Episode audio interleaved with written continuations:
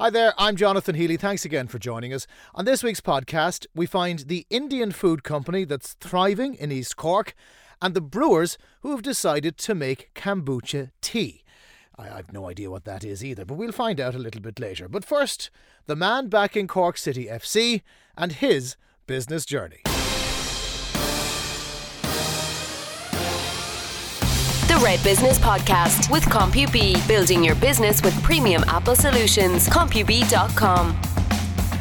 And now we are joined on Red Business by Pat Lucey, who is the C E O and co-founder of Aspira. Is that right? That's right. Aspira. Spot on, I was going to say Aspira, but that would have been wrong. I'm glad I got it right first time. I want to talk about the company in a little bit, but tell us about your own personal journey, because you worked with a company that is no longer in Cork.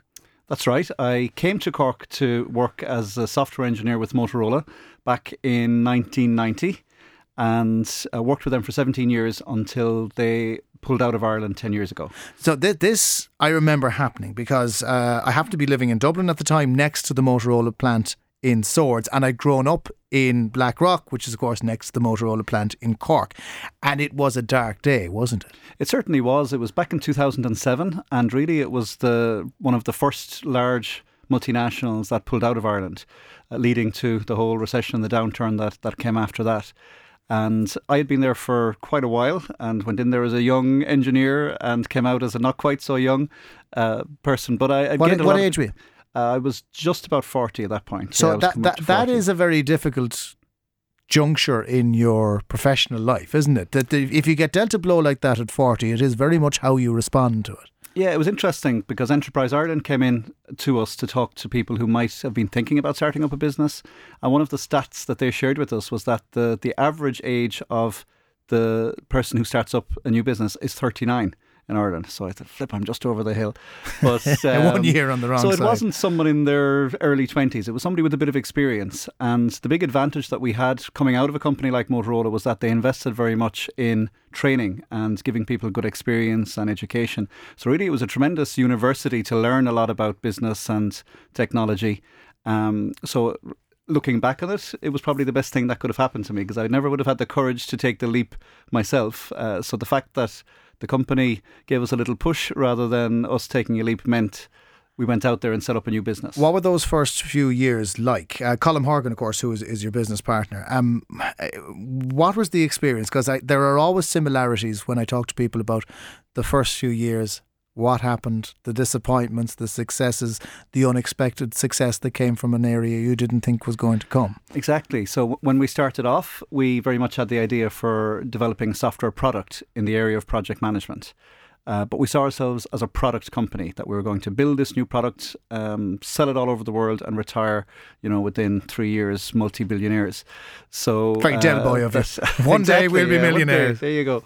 So what happened was a little bit different in that when we set up, we, we hired a bunch of our former colleagues from Motorola. So six of us started on day one and uh, we quickly got up to ten people within our first year, all ex-colleagues. Because you know yourself, when you've worked with somebody for a while, you know who the people are that you really want to soldier on with again. So our hiring process was pretty easy. We just went back, looked at who were the good people we worked with in the past. And actually, just this year, we celebrated our tenth anniversary and eight of those ten are still with us, still working with us. So it was great to have people. So you weren't that bad around to work for then, clearly. um, but uh, th- did you have those disappointments and how did you manage them? Because you were in this very fragile part where you were setting up the company. Sure. So there were certainly, for the first couple of years, there were some real highs when we got a new gig or, or made a sale to a customer, and there were lows. Uh, primarily when we put a lot of work into winning a new piece of work and then didn't get selected and do it. So you have to be a little bit resilient to, to make that happen. It's interesting. Uh, sometimes now I get asked to talk to people setting up new businesses or, or thinking about setting up new companies. And one of the messages I give them is if you came into a windfall, but you needed to, it wasn't enough for you to live the rest of your life. You needed to turn it into something more. Would you be prepared to put that money on a single hand of blackjack, for example? And everybody says, no, we wouldn't. But the odds of winning one hand of blackjack is forty-seven percent. Okay. Then I asked them, would you be willing to put it into a business, start up a new business? A lot of people say yes. The odds of being successful in starting up are somewhere between five and ten percent. So just following the numbers, you're a better chance by putting it on blackjack. Now, so quickly, an, I, I was going to say, in other words, are all people who set up their own businesses a little bit mad then? So you'd wonder, in in my day job before setting up the business, most of my work was in project management, which is all about managing risk, reducing risk, trying to increase the likelihood of success. So I have to be somewhat schizophrenic to go from, on the one hand, trying to reduce risk, and then on the other hand, taking risk to be an entrepreneur, set up a business. So you certainly have to have a positive outlook and looking at the the, the things that can be achieved rather than thinking mm. about all the ways you can fail. You, you mentioned what you went in with the intention of doing, which was mm. project management software. Exactly. Is that where you ended up? No. Where so, did you go? We've moved quite quite a bit. So right now we have quite a broad range of services that we do. So we deliver project management services. We deliver the resources and the technology that companies need in order to deliver their projects. We also deliver project management training and consulting. But we've set up a software development team and testing team that uh, de- develops software for other organisations. So companies that don't have the skills or resources themselves or just have too much going on and they need to outsource some of the work to another company, mm. we take that on. And two years ago, we bought an I T services company. So we also deliver enterprise I T services. So how many people then, going from the ten mm-hmm. that you had? We're at one hundred ten people now at the moment, uh, primarily split between Cork and Dublin. Cork is still our H Q. We're based out on Little Island. So of the one hundred ten, we've about sixty-five in Cork and forty-five in Dublin. A couple of people scattered around the place as well. Okay, um, but the, the other side of it is you are a very proud Cork company, which has been displayed by the fact, and one of the re- main reasons we want to talk to you today is that not only did you take the plunge yourself and go out on your own, you've also taken the plunge in recent years as a sponsor of Cork City Football Club. How did that come about? That's right, so that was an interesting one. So um, I guess the decision to sponsor Cork City uh, Football Club was both a decision from the head and from the heart. So I guess first of all... Well, normally in business you only have the head and the heart is told where to go. So how, how did you manage to reconcile the two? Uh, we're a little bit different, yeah. So we like to we like to have a heart as well. So first of all, on the head side, it made sense. We, we, um, we compete with some of the big international brands that are out there. So brand recognition is an important thing. If, if you're evaluating proposals from three or four companies, the fact that you heard of this company can be an important factor, you know, rather than some name you've never heard of. So we were looking for an opportunity to to get more brand recognition at a national level. And Cork City is the single biggest football team in this country. Um, they have the, the largest number of followers, they have the largest social media following, they have the largest people who show up and attend the, the matches. So in terms of pick, picking a football team to support, Cork City is the best team in the country. So that's the head piece. Uh, the heart piece is very much share the ethos with Cork City. One of our uh, team, one, one of the guys working for us, Son, played with Cork City. We have a few people on our team who are, you know, passionate supporters of Cork City.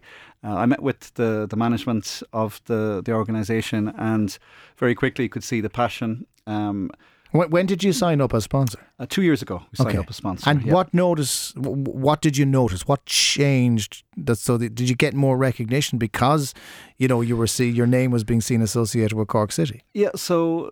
Like, I guess we were lucky in that uh, I should try to claim all the credit, of course, but I'm sure John Caulfield might say otherwise. That uh, well, I mean, I was going to say clearly you are the man who was solely responsible for the uh, the double this year. That's, that's what I try to tell John. Yeah, he, I'm not sure if he agrees, but clearly we got involved at the right time. You know, so after we got involved, Cork City won the President's Cup. They won the the F A I Cup last year, and of course this year they've had a tremendous year, winning four trophies. So. Um, I'm very hopeful that we can continue our involvement and, you know, European Champions League next year uh, should be on the horizon. It, it always helps if you have something like that and you get to see your brand. I mean, is, is that part of the draw that you get to see your brand maybe go to another country or you get to see, you know, clients you may have in Switzerland, for example, maybe watching Cork City with the jersey? Exactly. So just last month, uh, I was dealing with, you know, a, a huge client, very large organisation worldwide. And it turns out that the guy I was dealing with there was from Sligo. And he said to me, oh, I happened to see...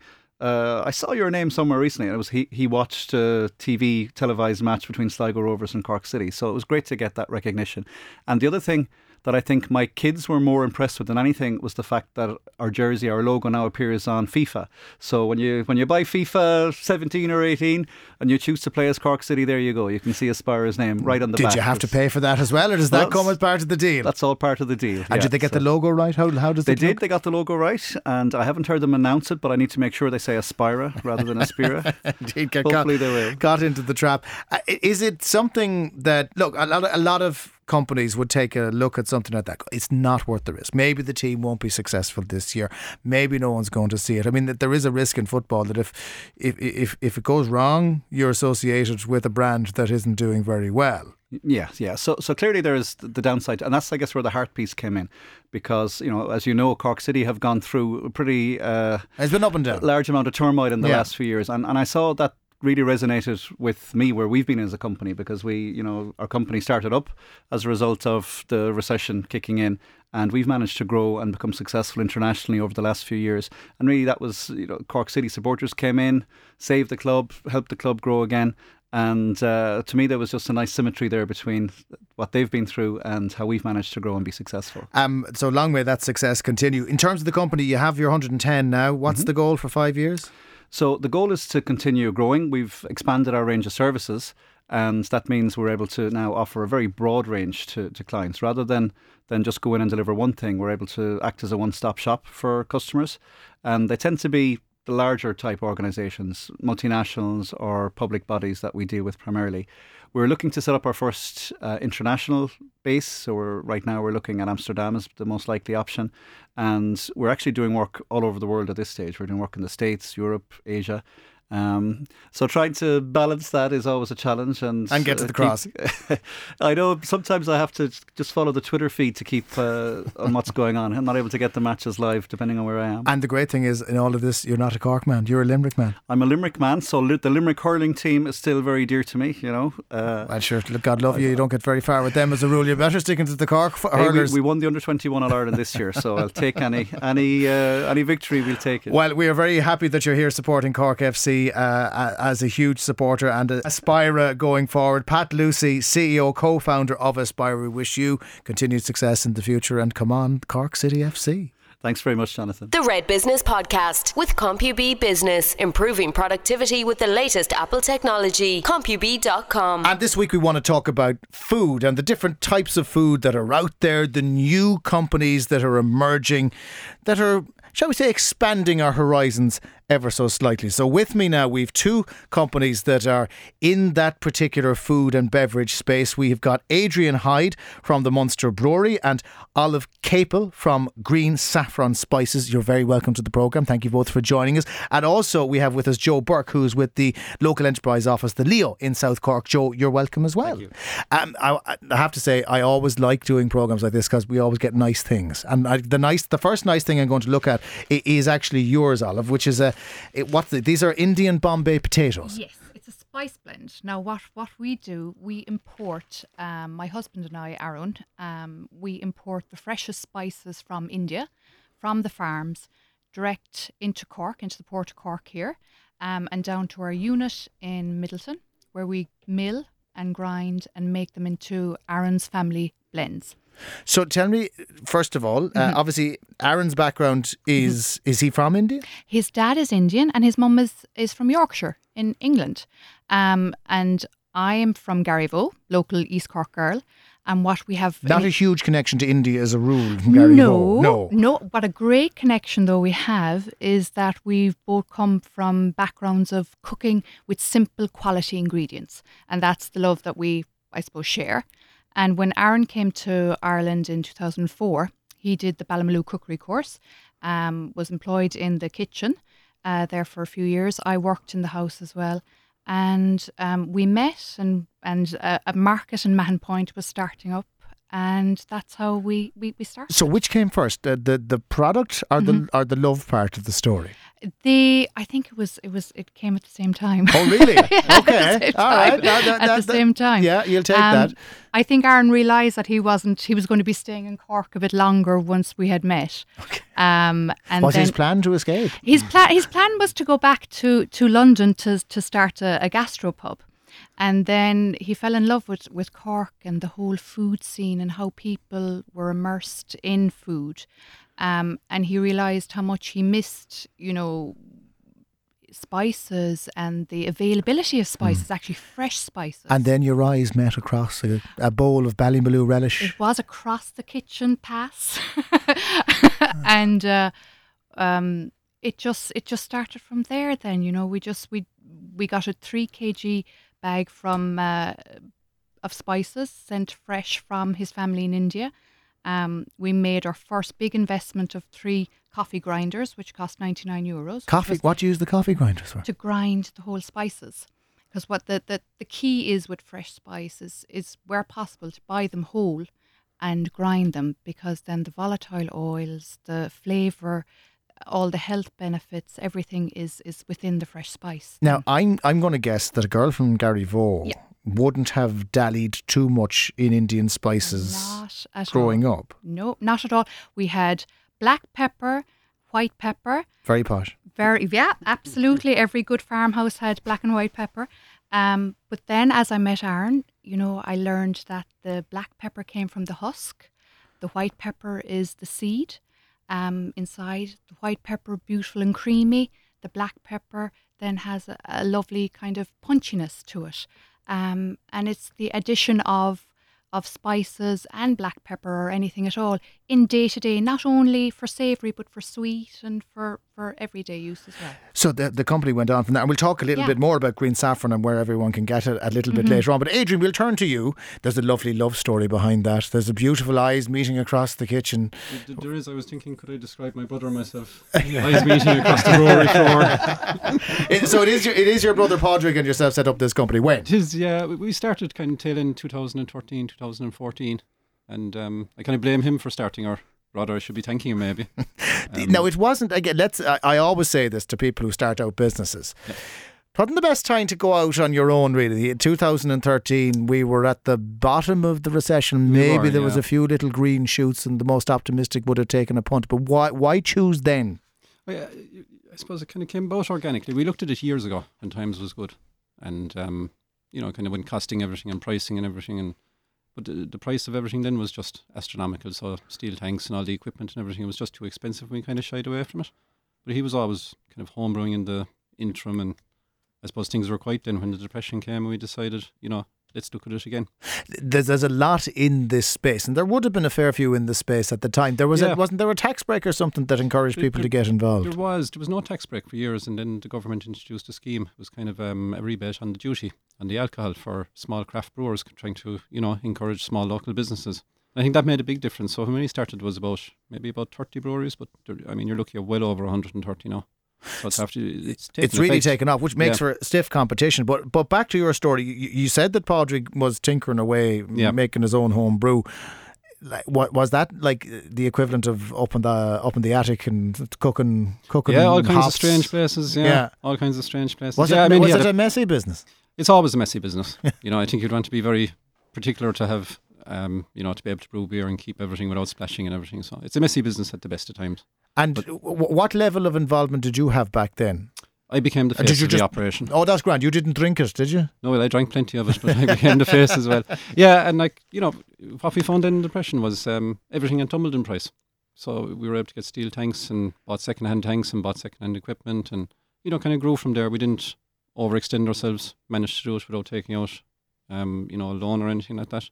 So it was something that grew organically, like, and and that made it, I suppose, easier to, to take on those initial costs. If the if the costs were relatively low, you you, you could afford to maybe take the odd risk, maybe yeah, you know, push the boat out. Yeah, although I was saying there before we came in, maybe the best thing would have would have been to have a bank manager screaming at us, you know, who'll give you that extra motivation. Like, but um, we, we we didn't want to take on debt. Uh, where did you store these tanks? I can't imagine. I I, I don't know. Did you? Oh, we, no, we we rented out. Um, you didn't do it at home. No, like. no, God no. We rented out uh, industrial warehouse and kind of grew from there. Our first one actually was tiny. It was um it was about a thousand square feet. Then we moved into a bigger place, and that was about maybe two and a half thousand square feet. So. you know, that, that was after a year and a half of hard slogging, I must say. Yeah, and, and, and I suppose it, it is definitely a hard slog. Joe Burke uh, of the local enterprise office. Joe, th- these are just two stories, Adrian and Olive's, uh, and I suppose Padraig and Aaron's by, by extension. Is it is it very typical of the type of business in the food and beverage sector that has come through over the course of the last little while, that, that, that it is people who went out on a limb probably at a at a difficult time for the country? Yeah, ex- I, I think, um, I suppose adversity forces people to, you know, reinvent themselves um, if if they've been made redundant from their jobs, you know what I mean, with the, the crash and things. So um, inevitably, you know, they would come across our door um, looking for business advice and support in whatever way we could. And I suppose as well, the government is very anxious to help get new businesses started up, you know, in indigenous Irish businesses. Um, so from small acorns, you know, grow big businesses. And this is a typical example, you know, both uh, Green Saffron would have been into us in the early days, looking for advice and training. I suppose one of the first things I suppose Aaron and Olive was on was the advanced food program that we did Um, I suppose in two thousand eight or something yeah. like that. Mm-hmm. And it grew from there, and the relationship, building up relationships with the local enterprise office. And, you know, they were always on our database. So we'd advise them when there would be marketing courses coming up, social media courses, so they could keep engaging and keep working with us. Mm. And uh, inevitably led to them getting some grant support. Um, There's this American expression that, that gets trotted out every now and then. The worst thing you can hear in a crisis is somebody saying, "Hello, I'm from the government and I'm here to help." But in the L E O's case, uh, in your experience, Olive, that was a good thing, was it? Oh no, it was it was incredible. It was great for us. We had started off with our local C C A D office. You know, we started off our business in, as... C C A D, and that's, that's a development thing for people who are out in the middle of nowhere, isn't it? Yes. Yeah. That, um, with our farmers market. And, you know, we, we got a, a little funding for that, would help, which helped us get our marquee and our tables to start trading. And as we grew the business, it, it grew. We we were introduced to Joe and to the local enterprise office. You were called the South Cork Enterprise Board, Board at the time, at yeah. The time. Yeah, yeah. Um, and I remember Joe coming down. I said, I said earlier, uh, you know, I was terrified. He was the first person in a suit to ever walk in the door. Oh dear God! No, what, what a terrible affliction. And you know, in his role, he had to, he had, he had to, to wear the suit. He had to wear the suit. Don't have to. But, uh, but no, that's but just me. you know, but uh, you know, he, he had to assess what we were doing and, and the viability, and you know, there was there was government money, you know, there, um, and he took he took a risk as well with us, and you know, looked at the business and the business model, and um, without it, you know, it really really helped us move forward. And Adrian, did you did you do the same thing? Were you involved with the L E O? Yeah, very very similar thing. Um, we were kind of up running around a year, and um, you know, kept hearing about the L E O and the L E O, and eventually decided, look, let's give him a ring, and uh, I think it was Joe answered the phone, but. More than helpful. Um, did he have a suit on when you met him? Uh, he did, yes. Actually, yeah. But, but like what we found, like you, you know, people think of L E Os and they think of like finance and grants and everything, and it's not always about the money. A lot of the time, it's about the support they're able to give. And you know, just one example, they brought us to Birmingham to uh, you know a, a trade market shop, and that was a big deal for us because for a company of our size to get over there, you know, make contacts with distributors and stuff. It was a big deal to us. So it's not always about and, and people people really dread, Joe, red tape forms. Mm-hmm. Jumping through the hoops. Now there is a bit of that, yeah. But you make it as easy as possible, presumably, do you? Well, we we try. You know, m- my own background is that in the private sector, I worked with Apple computers for over ten years, and so I, I didn't come from a civil service background. So I would always be to to keep the bureaucracy at a minimum at all possible. Uh, bar wearing the suit, really. So I'm sorry for that, lads, but, uh, and I'm still wearing it. But um, I I must say that you know.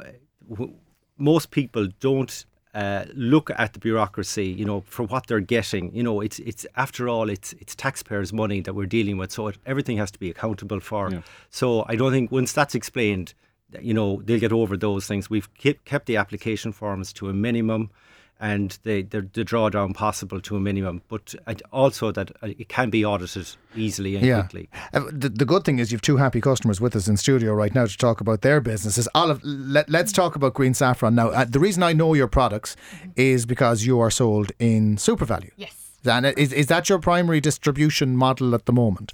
It is. Um, the super, the supermarkets, it's just a wider audience for us.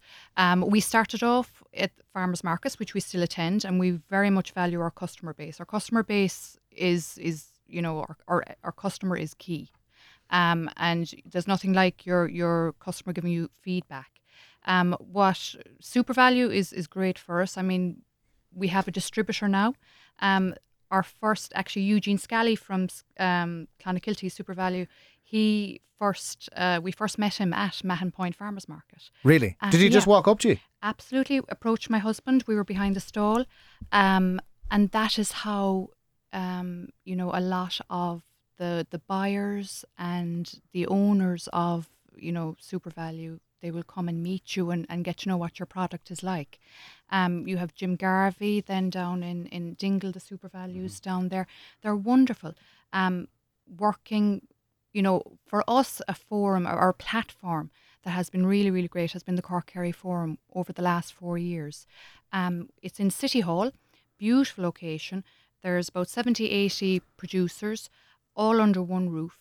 If you were trying yourself to go around and meet all the SuperValu buyers or owners, you couldn't do but that. But they came to you because they you were came. in the forum. Exactly. Yeah, yeah, yeah.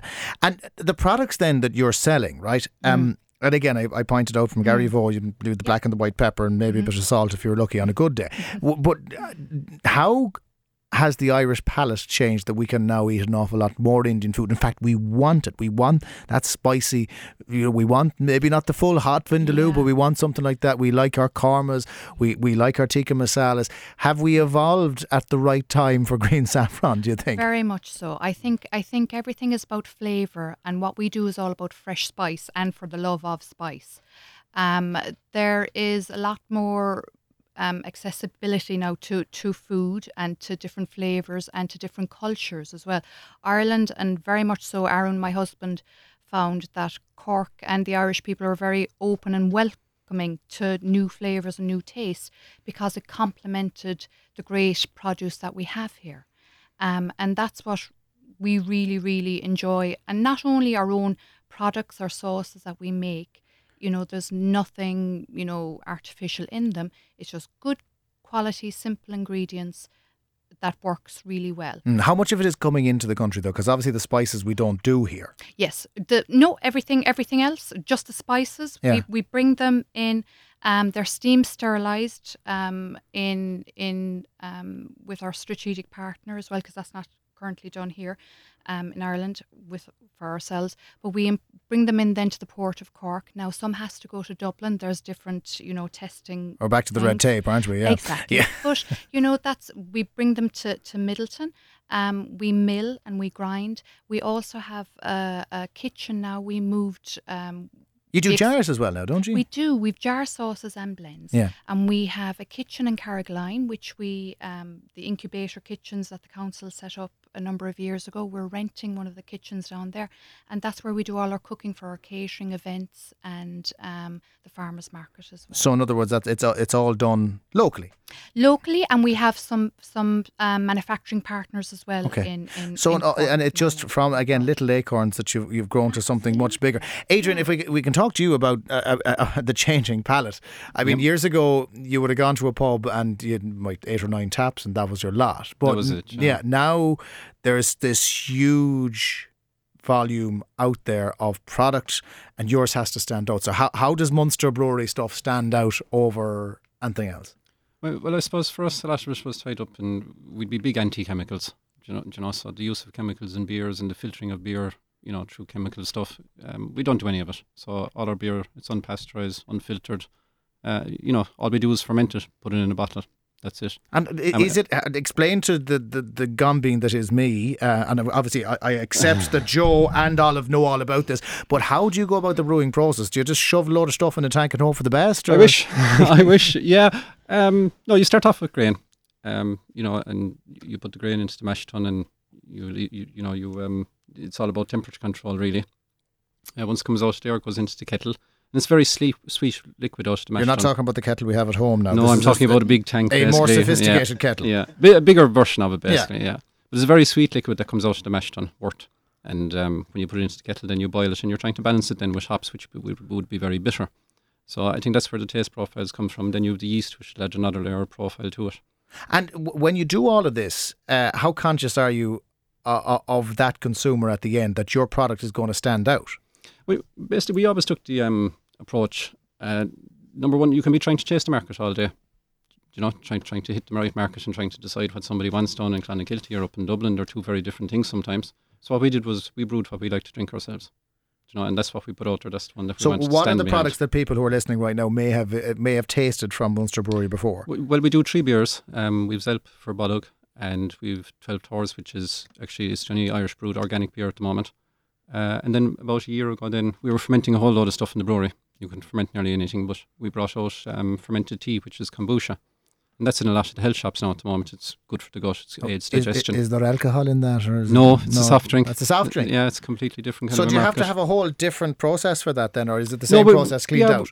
Yeah, we were lucky that we were able to convert some of the tanks um, over to kombucha tanks.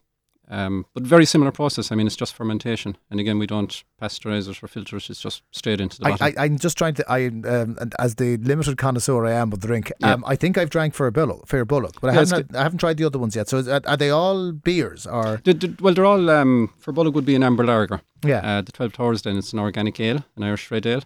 And Zelp then is an I P A, which is kind of a stronger tasting.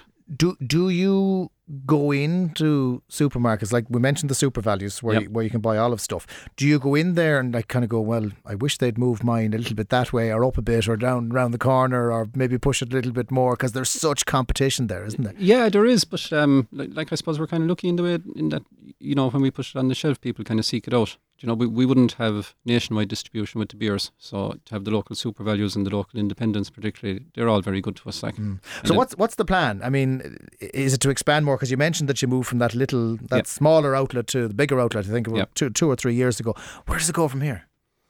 Uh, well, we'd, we'd be looking at one of the chains maybe, one of the supermarket chains, SuperValu or someone to go nationwide. That should be the first step. But then with the um, Holo, which is the name of the kombucha, Uh, we, we have a whole different plan for that, and we're kind of using that as a springboard, because what we want to do is establish a retreat actually. Uh, yeah, and kind of use it, you know, to teach people about organic food and, you know, that you don't have to be buying stuff laden with chemicals. And Isn't, isn't that just an amazing twist on what was a journey about brewing beer? Yeah, it is. It is, and it's, I suppose it's been a journey of personal growth as well. If you'd asked me at the start, would I ever tell anybody that I wanted to start a retreat and, you know, go out and teach people about organic food and how easy it is? You'd I'd have probably laughed at them. I'd have ran a mile. Yeah. I'd have ran a mile. But I think there's something about the process along the way, you know, just calling into shops and having to tell your story and tell them who you are, and, you know, no one knows who's Adrian and Padraig hide from you all, and you have to you have to tell them, and I think from that you get a you get a confident. bit of confidence. Yeah. yeah, Joe, do you hear that a lot? That it starts at point A and ends up at point Y. Yeah, and that's uh, probably the most fascinating and interesting about my job, is that I'm hearing those stories every week, really, across different sectors, not only the food sector. So when someone comes in with a basic idea, and this is where they thought their journey was, but in actual fact, when they discovered the market and the market out there and what they wanted. Uh, it, it's driven them in a different direction, and they're listening to their customer base and picking up on where the trends are in food. And I, I think you have good examples of that here today, you know, with, with, especially with the Munster Brewery, you know what I mean, that, that they're going into tea, which is, you know, a completely yeah. different tangent.